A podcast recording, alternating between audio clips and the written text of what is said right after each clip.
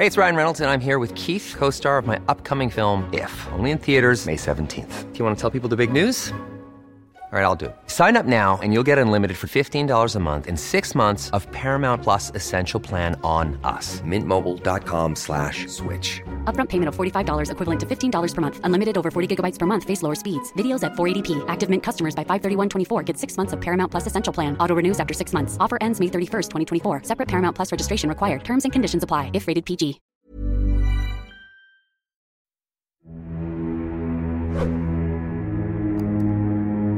Magandang araw po sa inyo, kwentong takip silim. Gusto ko lang pong ibahagi ang naging karanasan namin sa kamay ng mangkukulam. Itago na lang po natin kung taga saan po ako. Pero aminado po akong may ilang lugar po dito sa amin ang masasabi ko na may mga mangkukulam at mambabarang. Kami po ay hindi nakaligtas sa kamay nila. Ako po pala si Ines at ang ikikwento ko po sa inyo ay ang karanasan namin noong nakulam ang anak kong si Brenda. Hindi po namin tunay na mga pangalan ang ginamit ko. Medyo maselan po kasi baka mamaya ay balikan kami ng mga mangkukulam na kabarangay rin po namin. Ang anak ko pong si Brenda ay palakaibigan na bata. Masayahin, palabiro at palangiti. Ilang araw rin po siyang laging umaalis ng bahay dahil nag-a-apply ng trabaho. Kahit pagod na yan sa maghapong pag-a-apply, umuuwi pa rin siya na may ngiti sa labi. Isang araw ay natanggap na siya sa trabaho. May kalayuan po ito dahil sa Pampanga pa. Kaya sinabi niya sa amin na magstay in siya. Pumayag naman ako. Bilang ina, mas iniisip ko ang pagod sa biyahe ng anak ko dahil bus pa ang sasakyan niya pa uwi. Babae pa naman ang anak ko. Delikado ang mag-uwian, lalo kung gabi na.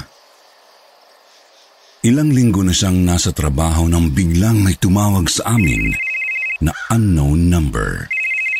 Nang sagutin ko ito ay katrabaho niya ang nakausap ko, kasama rin daw niya sa apartment ang anak ko. Sinabi niya sa akin na sunduin raw namin si Brenda dahil may sakit daw. Tinanong ko kung ano ang sakit ng anak ko at kung bakit nagkasakit siya. Hindi niya gaanong masabi ang kalagayan ng anak ko.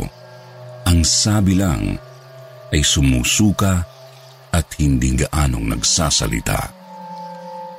Hindi naman daw nilalagnat pero napansin nila na biglang naging tahimik si Brenda at tumamlay. Naririnig ko rin mula sa kabilang linya na maingay na sila at parang hindi mapakali. Medyo marami ang naririnig kong boses kaya nalilito ako dahil sa naririnig ko ay sinasabi ng iba sa kausap ko na sabihing bilisan namin sa pagsundo kay Brenda. Kinutuban na ako na may hindi tama sa anak ko. Kinabahan ako at nagsimulang mataranta. Mag-isa na lang ako na itinataguyod ang pamilya ko dahil namatay sa aksidente ang asawa ko limang taon na ang nakalilipas. Tatlo ang anak ko at puro babae. Si Brenda ang panganay. Dahil sa takot ko na baka lalong lumala ang sakit ng anak ko ay pumunta ako sa kapitbahay naming may sariling sasakyan. Kinontrata ko sila para sunduin ang anak ko sa Pampanga. Habang nasa biyahe kami ay panay ang tawag ko sa cellphone ng anak ko. Yung mga katrabaho niya ang sumasagot sa akin. Hindi ko makausap ang anak ko kaya lalo akong kinakabahan at nag-aalala. Umiiyak na ako na parang gusto ko nang paliparin ang sasakyan. Pinapakalma na lang ako ng kapitbahay kong si Jessica. Sila kasi ang may-ari ng kotse. Ang asawa niyang si Dan ang nagmamaneho. Sumama na nga sila dahil nag-aalala na rin. Ilang oras lang ay narating namin ang apartment kung saan nag-stay in ang anak ko. Laking gulat ko nang maabutan ko siyang sumusuka. Pawis na pawis. Mukhang stress ang itsura niya. Agad ko siyang niyakap at tinanong kung ano ang nangyayari. Hindi siya kumikibo. Ngumingiti lang siya pero parang namaga ang mukha niya. Lumapit sa akin si Jessica at binulungan ako. Ang sabi niya, hindi normal ang nangyayari sa anak ko dahil daw sa itsura niya. Mukha raw sinasalbahe. Dito sa amin, kapag sinabing sinasalbahe, ibig sabihin ay kinukulam. Nang tanungin ko ang mga katrabaho ng anak ko, bigla silang parang iiyak na. Umamin sila na sumusuka raw ng maliliit na bulate ang anak ko. Doon na ako umiyak. Sa galit ko halos isigaw po na kung sino ang sumalbahe sa anak ko at kung bakit siya pa. Nilapitan ni Dan ang anak ko. Pinagbantay ang hinliliit. Magalaw ang mga daliri niya na parang ayaw ipakita sa amin. Pinilit naming pagpantayin. Doon namin nakita na mas mahaba ang hinliliit ni Brenda sa kanang kamay kaysa sa kaliwa. Kapag ganito kasi, nakukulam nga. Doon na sumigaw si Brenda. Sinabi niyang pakawalan namin siya. Sinampal ko ang anak ko. Alam kong hindi na siya yun. Pinaamin ko siya kung sino at bakit niya ito ginagawa sa anak ko. Tumatawa lang siya at hindi sumasagot. Kilala ko ang anak ko dahil ako ang kanyang ina. Hindi siya malihim sa akin. Nagsimula siyang magbumiglas. Gusto niyang tumakas. Sinabihan ako ni Dan na hawakan ang hinlalaki sa paa ni Brenda. Nang hihina raw ang mangkukulam kapag ganun. Pinilit naming isakay sa kotse ang anak ko kahit nagpupumiglas siya. Ayaw niyang sumama sa amin. Tinanong ko siya kung bakit ayaw niyang sumama. Sabi niya, hindi naman daw kami uuwi. Tinanong ko ulit siya kung saan kami pupunta. E wala naman kako kaming ibang pupuntahan, kundi sa bahay. Tumatawa-tawa lang ang anak ko. Pinipigil ko ang sarili kong umiyak. Kailangan kasi sa ganitong sitwasyon, hindi pwedeng ipakita ang kahinaan dahil gagamitin yun ng mangkukulam. Hindi iiwan ng mangkukulam ang anak ko. Uso sa amin ang ganitong sitwasyon. Sinasalbahin ng mangkukulam ang isang tao kapag naiinggit o nagagalit. Pero sa anak ko, sinapian siya ng mangkukulam. Halos magbulungan lang kami ni na Jessica at Dan sa loob ng kotse dahil ayaw naming ipahalata kay Brenda kung saan namin siya dadalhin. Pero dahil may kapangyarihan ang sumapi sa kanya, malakas ang kanyang pandinig. Tinatawanan lang niya kami. Bigla na lang akong kinakausap ng anak ko. Tinatawag niya akong mama, tapos kinakausap na parang siya talaga. Pero sinasabihan ako ni Jessica na huwag akong maniwala. Paraan daw yun para ako ay malinlang at pakawalan ko ang pagkakahawak sa anak ko. Baka daw kapag binitawan ko ay tumalon sa bintana ng kotse. Sinabihan kasi kami ni Brenda na buksan ang bintana dahil mainit daw kahit bukas ang aircon ng sasakyan. Binuksan naman namin dahil naliligo na nga siya sa pawis. Lalo kong hinigpitan ang pagkakahawak sa paa niya. Umaaray siya ng pasigaw. Biglang nagsasalita ng, Si mama parang sira. Bakit kaya hawak ang paa ko? Itinatago ko ang mukha ko kay Brenda dahil ayaw kong makita niya na umiiyak ako. Hindi ko alam kung ano ang gagawin ko. Sinabihan ko na lang si Dan na bilisan ang pagpapatakbo sa kotse para madala na namin siya sa albularyo. Bigla na lang nagsalita si Brenda na wala naman ang albularyo sa bahay nila. Nagulat kaming tatlo kaya tinanong ko siya kung paano niyang nalaman. Sinagot niya kami ng, Uwebes ngayon, wala siya doon. Hindi ko na lang pinansin. Hindi ko rin alam kung bakit nasabi niya yun. Ilang minuto na lang ay malapit na kami sa bahay ng albularyo. Nang makita ni Brenda ang kalsada na binabaybay namin ay nagsalita na naman siya ng, Parang sina talaga si Mama, gusto niyo bang mapahiya lang kayo? Okay naman ako. Tinanong ko ang anak ko kung talagang okay siya. Ano ang birthday niya? Ang sagot niya lang, tapos na kaya? Bakit? Maghahanda kayo ulit? Tapos na nga ang birthday niya, pero hindi niya sinabi ang pinakapetsa nito. Sinagot niya uli ako ng, Ikaw ang mama ko pero hindi mo alam ang birthday ko? Nang huminto ang sasakyan sa tapat ng bahay ng albularyo, ayaw namang bumaba ni Brenda. Pinipilit namin siyang bumaba pero sinasabi niya lang na bitawan muna ang paa niya. Paano raw siya makakalakad kung hawak ang paa niya? Napakarami niyang dahilan para lang makawala sa pagkakahawak ko pero hindi ko pinagbibigyan ng mga gusto niya. Kinaladkad namin sa pababa ng kotse Tatlo kaming humahawak sa kanya dahil malakas siya. Hindi naman ganoon kalakas ang anak ko. Pinipilit namin siyang lumakad hanggang sa makalapit sa bahay ng albularyo. Bigla siyang nagulat nang makita ang albularyo. Sinabi niyang, okay naman daw siya, kaya umuwi na lang kami. Nakikita ko ang takot sa mukha niya nang makita ang albularyo pero dinadaan niya lang sa tawa. Tinanong siya ng albularyo kung talagang okay siya, ay bakit hindi makatingin ng diretso sa kanya. Naggulat ako sa sinabi ng anak ko. Sinabihan niya kasi na mahina lang naman ang kapangyarihan ng albularyo. Kaya sumagot ang albularyo na pumasok sa loob at saka sila magkasubukan ng lakas. Pinapasok kami ng albularyo sa loob ng bahay. Pinaupo namin si Brenda sa upuan pagkatapos ay itinali ang paa at kamay niya sa bangko. Sigaw ng sigaw ang anak ko, napakawalan siya.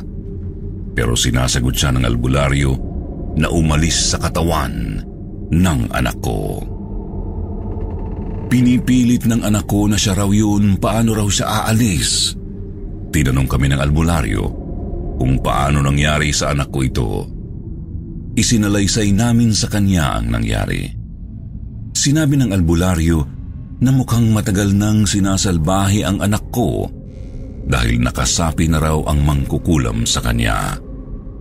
Hindi raw kasi nakakasapi ang mangkukulam kung hindi binabantayan ang katawan ng biktima.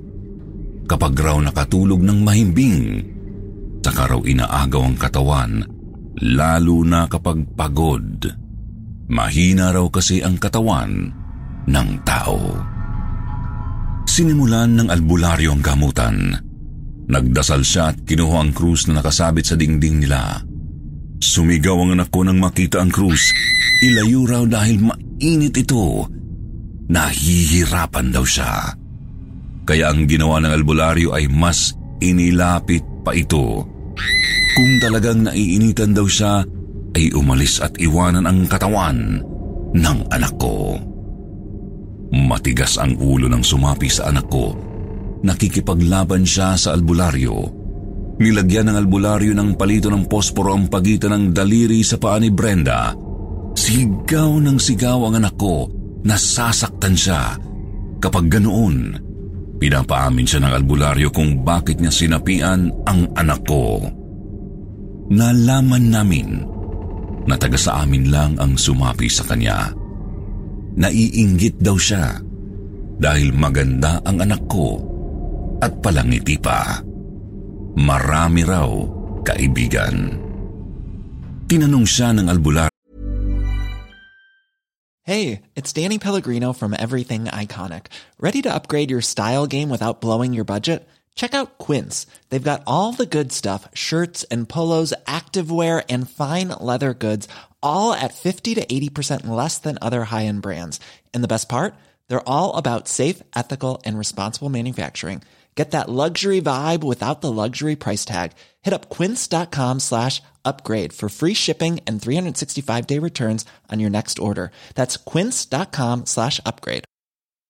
If you're looking for plump lips that last, you need to know about Juvederm lip fillers. With Juvederm Volbella XC and Juvederm Ultra XC, your lip look, whether it's subtle or bold, can last up to one full year with optimal treatment and no additional maintenance. Find a licensed specialist and see if it's right for you at juvederm.com today. That's J U V E D E R M.com. Add fullness to lips in adults over 21 with Juvederm Volbella XC or Juvederm Ultra XC. Do not use if you have severe allergies or a history of severe allergic reactions, or if you're allergic to lidocaine or the proteins used in Juvederm. Tell your doctor if you have a history of scarring or taking medicines that decrease the body's immune response or that can prolong bleeding. Common side effects include injection site redness, swelling, pain, tenderness, firmness, lumps, bumps, bruising, discoloration, or itching. As with all fillers, there's a rare risk of unintentional injection into a blood vessel, which can cause vision abnormalities, blindness, stroke, temporary scabs, or scarring. For full important safety information, visit juvederm.com. kung ano ang kailangan niya sa anak ko. Sumagot siya na katawan daw. Gusto niyang makuha ang katawan ng anak ko dahil maganda raw ang mukha kapag nakangiti. Ang tagal ng gamutan nila. Alas 10 na ng gabi pero ayaw pa rin umalis ng mangkukulam. Ang sabi kasi ng albularyo ay kapag inabot ng biyernes, ay mahihirapan na siyang paalisin ang mangkukulam sa katawan ng anak ko dahil malakas daw ang kapangyarihan nila kapag ganoong araw. Habang ginagamot ng albularyo ang anak ko ay kinakausap niya ito para hulihin kung sino siya. Nang malaman ng albularyo kung sino siya, ay sinabi niya sa mangkukulam na pwede niya na itong patayin dahil nalaman na ang pangalan. Nalilito ng albularyo ang mangkukulam kaya nahuli ito sa sariling dila. Doon na humiyaw ang mangkukulam at nagmamakaawa sa kanya.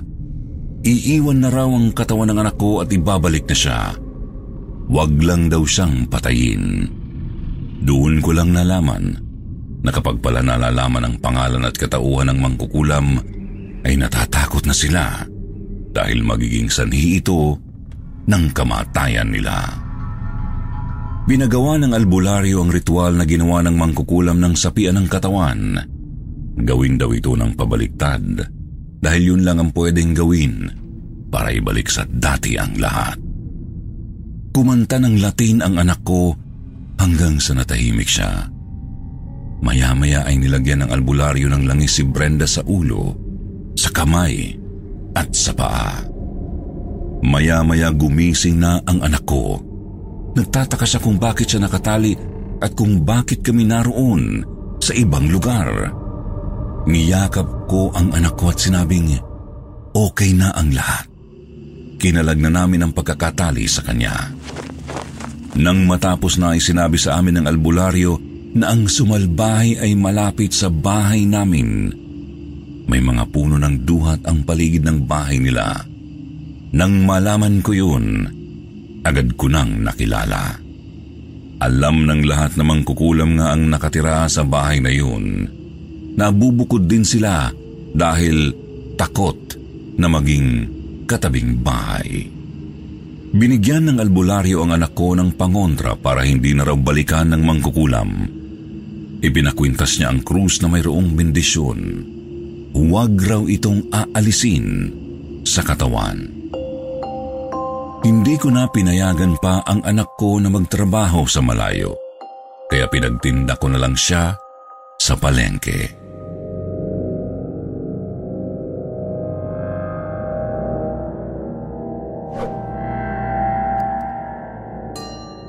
Mga pagkaing may ritual.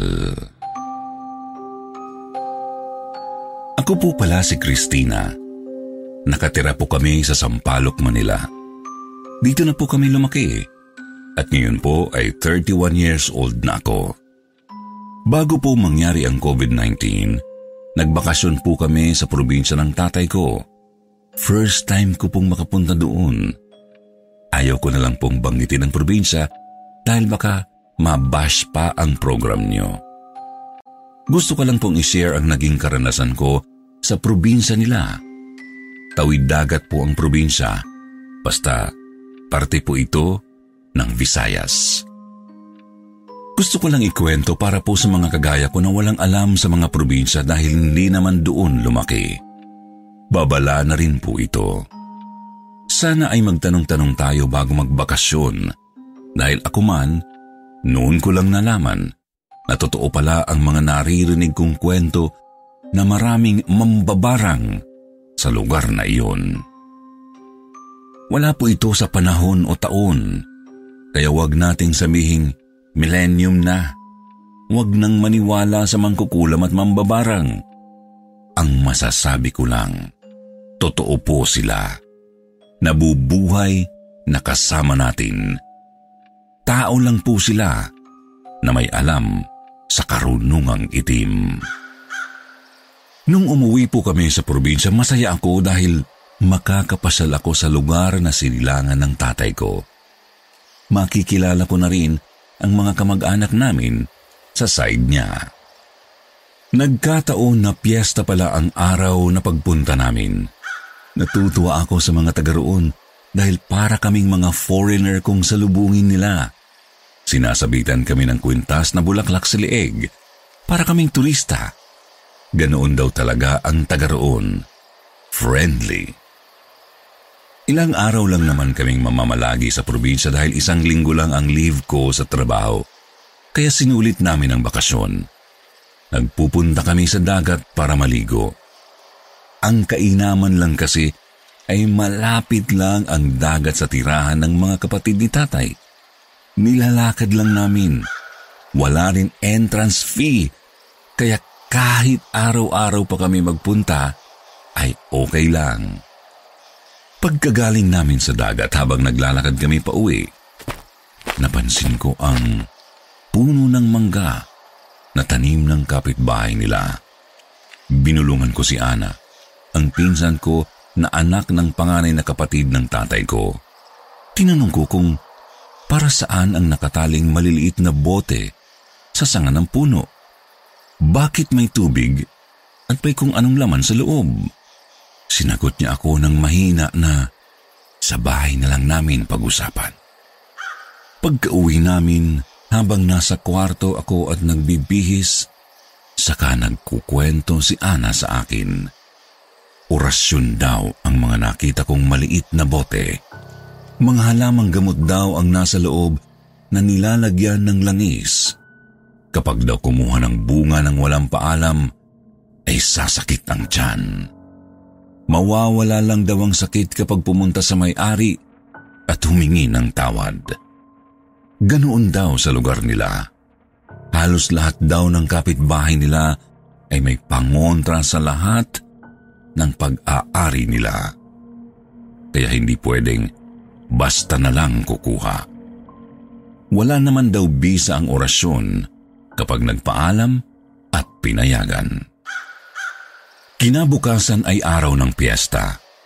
Nalaman kong hindi pala basta-basta ang pag-iimbita. Kasi kapag pumunta ka sa isang okasyon at bigla ka na lang kumain ng walang pahintulot, ay dadapuan ka ng karamdaman. Ang mga pagkaing nakahain ay may dasal pala. Mawawalan lang ito ng bisa kapag ang may-ari ng bahay ang nag-abot sa iyo ng plato at nagsandok ng pagkain para sa iyo. Dahil bisita kami at doon din kami nakatira, ay pwede kaming kumain. Hindi na kailangan magpaalam pa. Pero hindi ko pa alam ang bagay na yun. Kaya nag-imbita ako ng isang pinsan. Nagulat ang asawa ng tiyuhin ko nang mayroong dumating na hindi imbitado. Tinawag niya ako sa kusina at tinanong kung ako ang nag-imbita. Sumagot ako ng oo. Sinabihan niya akong ako na ang mag-abot ng plato sa kanya at maglagay ng pagkain sa plato niya. Sinabi kasi ng tiyuhin ko na may dasal ang mga pagkain. Kinabahan ako sa sinabi niya.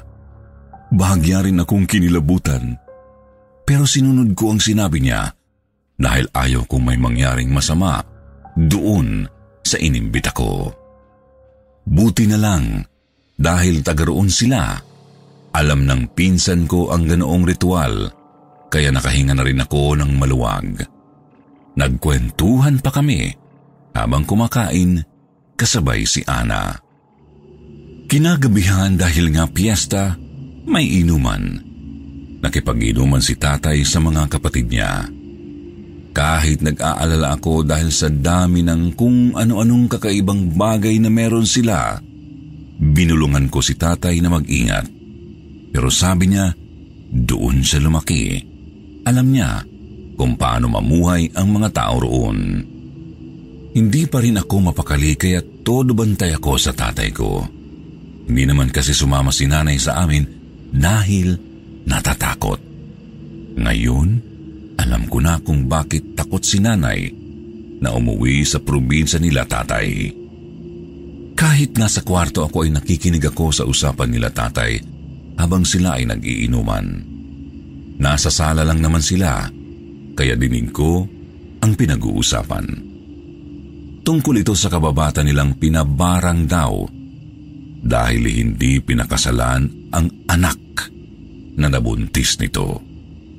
Hindi naman sa marites ako pero pinakinggan ko ang usapan nila dahil curious ako kung ano ang nangyari sa kababata nilang iyon. Pinamanas daw ang katawan. Pabalik-balik sa doktor pero wala naman daw sakit.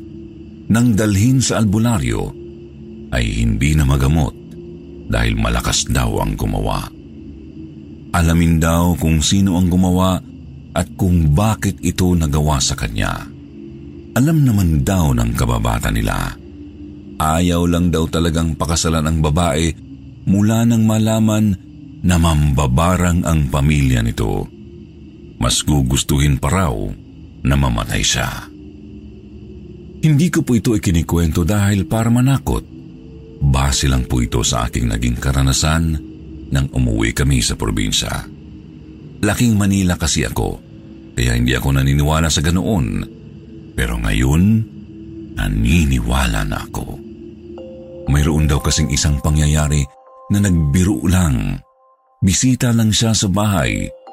Dahil hindi naniniwala, sinubukan ang kanilang orasyon kung talagang mabisa. Pumitas ng bunga sa puno ng walang paalam Kinain ito. Nung gabi ay sumakit ang tiyan. Mas matindi pa sa sakit ng tiyan kapag may diarrhea. Namimilipit daw yun kaya umamin na pumitas ng bunga sa puno. Kinaumagahan daw ay agad na dinala sa may-ari at humingi ng tawad. Kwento rin po ito sa akin ng mga pinsan ko. Minsan talaga hindi nakakabuti ang maging curious. Curiosity kills nga eh. Doon tayo sa ligtas. Wala namang masama kung maniniwala. Irespeto pa rin natin ang nakasanayang buhay ng iba.